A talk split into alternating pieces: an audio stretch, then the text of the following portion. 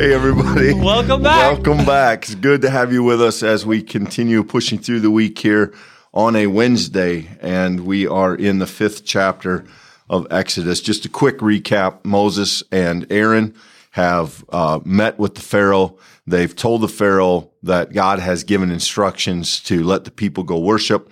The Pharaoh has really not only said no, he he has um, punished them in essence for their their nerve in asking, and he's now imposed harsher tasks on the people. He's making them make bricks without straw being provided for them. So, in, all, this is not going well initially. So, we're picking up that story in verse 10 as the people kind of experience the weight of the Pharaoh's um, anger. So let me read here verse 10 for a while. So the taskmasters and the supervisors of the people went out and they said to the people, The Pharaoh says, I will not give you straw. Go and get straw yourselves wherever you can find it, but you will not be lessened in the least in your work. So the people scattered throughout the land of Egypt to gather stubble for straw. The taskmasters were urgent, saying, Complete your work, the same daily assignment as when you were given straw. And the supervisors of the Israelites, whom Pharaoh's taskmasters had set over them, were beaten. And they were asked, Why did you not finish the required quantity of bricks yesterday and today as you did before? Then the Israelite supervisor came to Pharaoh and cried, Why do you treat your servants like this? No straw is given to your servants, but they say to us, Make bricks. Look how the servants are beaten. You are unjust to your own people. He said, You are lazy, lazy. That's why you say, Let us go and sacrifice to the Lord. Go now and work, for no straw will be given to you, but you shall still deliver the same number. The Israelite supervisors saw they were in trouble when they were told, You shall not lessen your daily bricks. They left the Pharaoh. They came upon Moses and Aaron, who were waiting to meet them. They said to them, The Lord look upon you and judge. You have brought us into bad odor with the Pharaoh and his assist his officials, and you have put a sword in their hand to kill us. Then Moses turned again to the Lord and said, O Lord, why have you mistreated the people? Why did you ever send me? Since I first came to Pharaoh to speak in your name, he has mistreated his people, this people, and you have done nothing at all to deliver your people.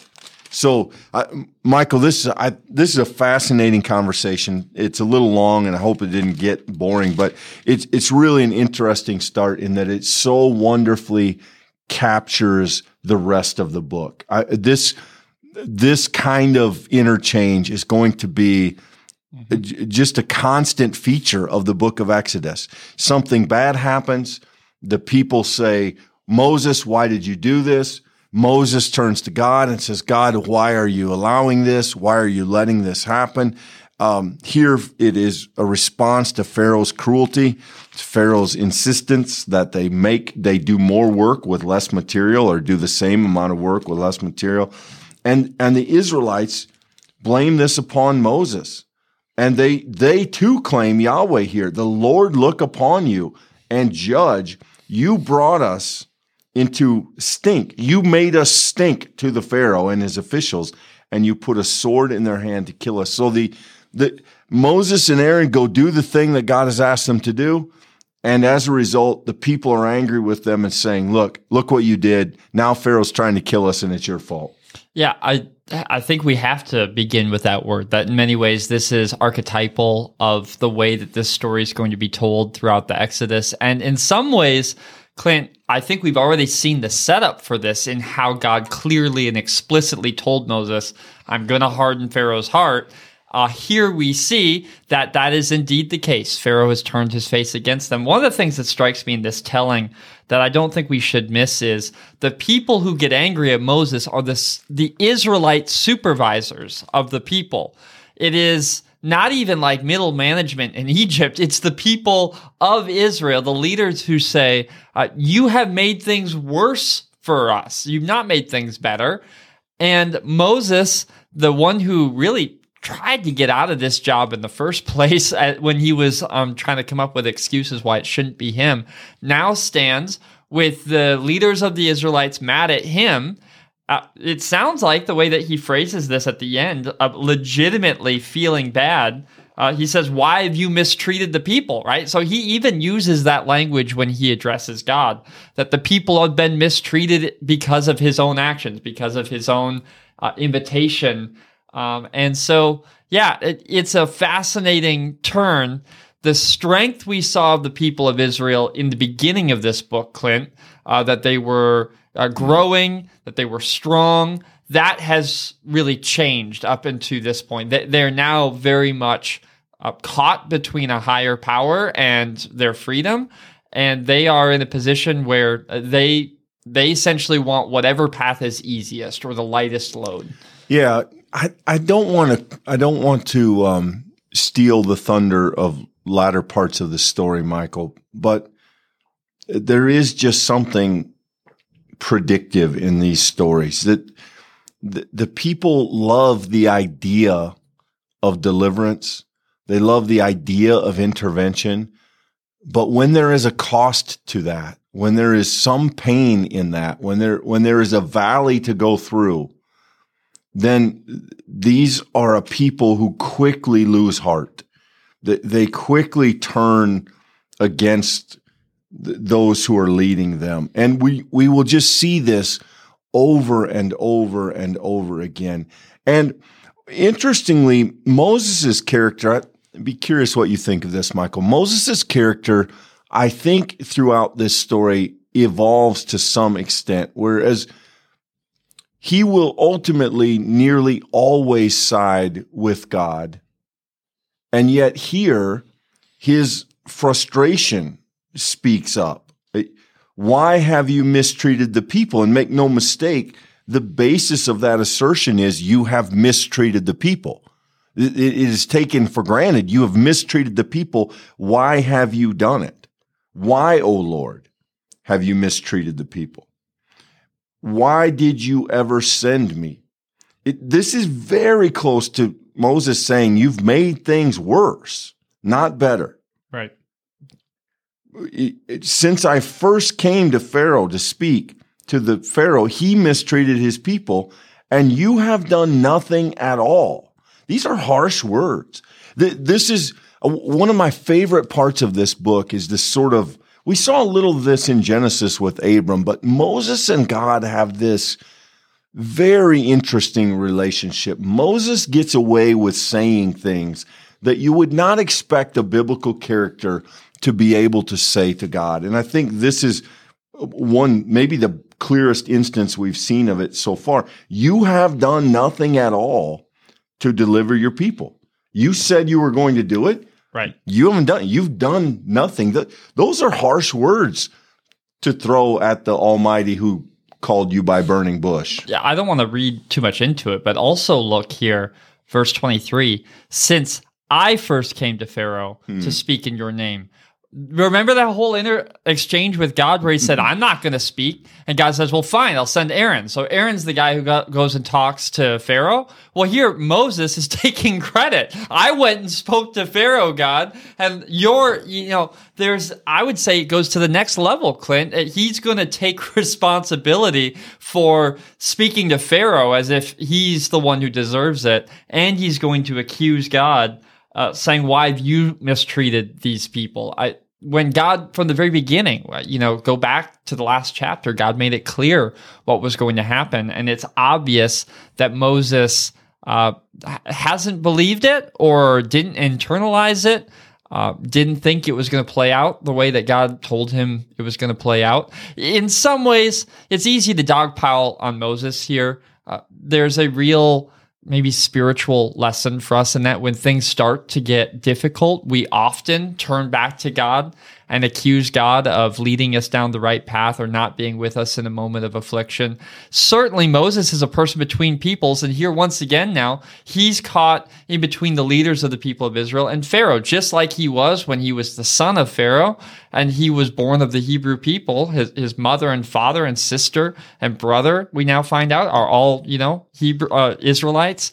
And here he stands trying to negotiate the fate of the Hebrew people, the Israelite people, uh, with Pharaoh, and Pharaoh essentially bringing down the hammer upon them. He's the guy who kind of gets the worst end of, of both sides of that equation. So yeah, I don't want to dogpile. It, he is in a precarious position, but what you intuited, and I think this is really helpful, Clint, is as the story, as Moses' story progresses, we should be attuned to his own growth of trust in God's mm. plan, right? Ultimately, will he internalize God's difficult path for the people? Or will he be committed to this idea that everything should be quick and happen right away and and if you're willing to sort of ask that question of the text you're going to see that it, it addresses that as moses progresses yeah i think there are two things i appreciate about a text like this michael and the first is that along the lines of some of what we saw in genesis one of the great realities of the early part of the old testament is the looseness of it that you know that, that somebody didn't clean this up, that they tell a story in which the people are mad at Moses. Moses seems at least not 100% content with God. There's some difficult language here. You know, why have you done this? You, you've mistreated the people. You've done nothing to deliver us. Um, very close to calling God out. And the idea that we get that, it, there's a humanness to this experience that I think most of us can relate to in the moments that don't go as we thought they would, where we thought there was promise and we end up with disappointment, when we thought something would be quick and easy and it turned out it was hard and lengthy and painful. I, I think uh, I, I appreciate about the story that it doesn't flinch from those moments. And, and the second thing that this is really a foreshadowing because this kind of anger and accusation and bandying back and forth is just going to be one of the shining threads woven throughout the rest of Exodus. There is some way in which these few verses are giving us a huge heads up of, for the kind of thing we're going to see and the kind of things we're going to hear throughout the rest of the story. And I think in its own way, it's, it's a, it's a masterful, somewhat subtle introduction to the character of part of the rest of the tale. And I, and I appreciate that about it from a literary standpoint as well. Yeah, some of it is the character of the people, Clint, because, you know, I, this is going to sound harsh up to this point in the reading. If you stopped here, my, my statement is going to seem harsh. But when you see here in verse 21, brought us into bad odor with Pharaoh, his officials, and then critically, and have put a sword in their hand to kill us.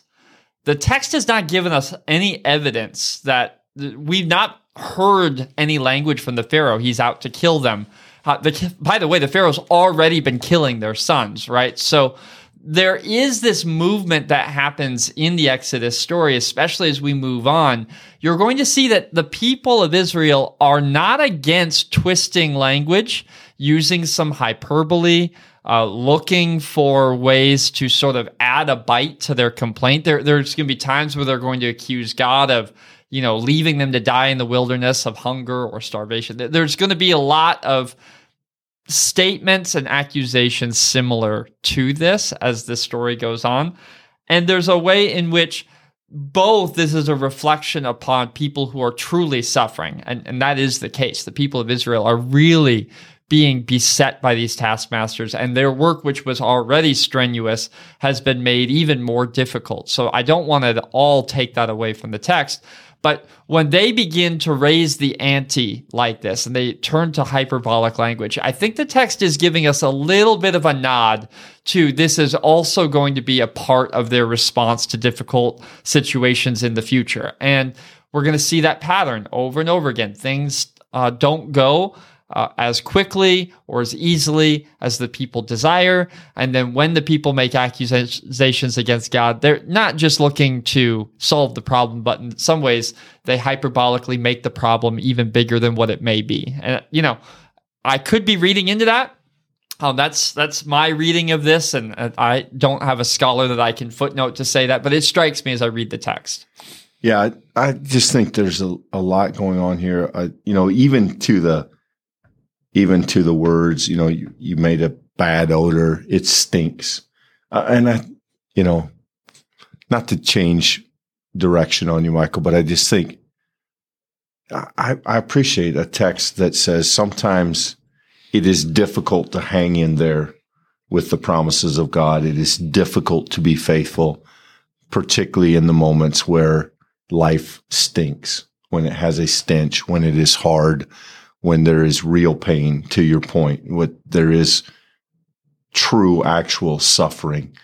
Um, you know, it, it is perhaps easy to be easier to be optimistic and positive when things are going well, but to lean into the faith when life is hard and when life has some pain in it that that's tough and and I think that will be one of the recurring themes of this book as these people waver between celebrating good moments and uh, essentially jumping ship in the bad moments. It's uh, uh, it, it, this is just a small. We, maybe we are overdoing it, but it's a small introduction to what will be a profound theme of the text.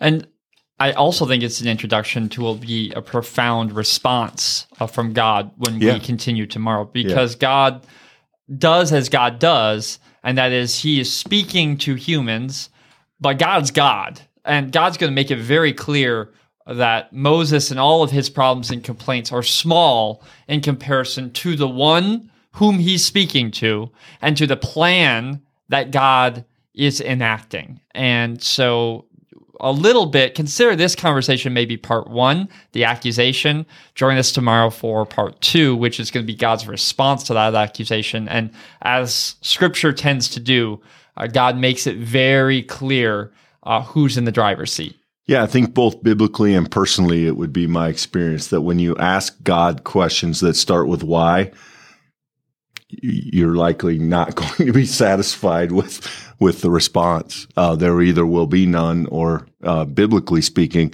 sometimes you'll wish you hadn't asked. Be careful. Yeah. See you tomorrow. Thanks.